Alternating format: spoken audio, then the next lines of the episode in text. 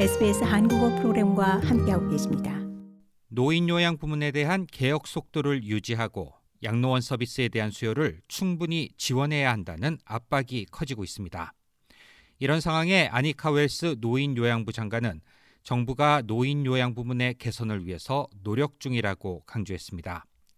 노인복지단체들은 많은 주거형 노인 요양원들이 여전히 인력 부족 문제를 겪고 있다며 새롭게 도입된 별점 시스템은 정부 자금과 입주자의 기부금이 어떻게 사용되는지에 대한 투명성을 높이는데 충분치 않다고 주장하고 있습니다. 웰스 장관은 노인요양부 장관에 취임한 후 20곳 이상의 시설을 직접 방문했다며 그곳에서 노인들이 특별한 보살핌을 받고 있는 것을 봤다고 말했습니다. 웰스 장관은 채널7과의 인터뷰에서 아직도 해결해야 할 문제들이 있지만 정부의 개혁 의제는 여전히 진행형이라고 강조했습니다.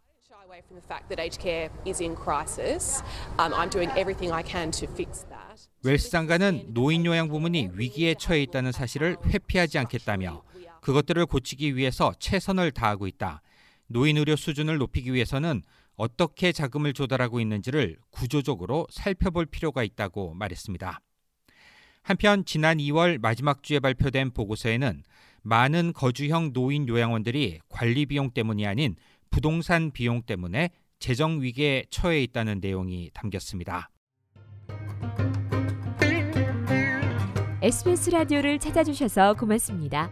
전체 프로그램을 청취하시는 방법은 sbs.com.au/korean을 접속하시면 자세히 접하실 수 있습니다.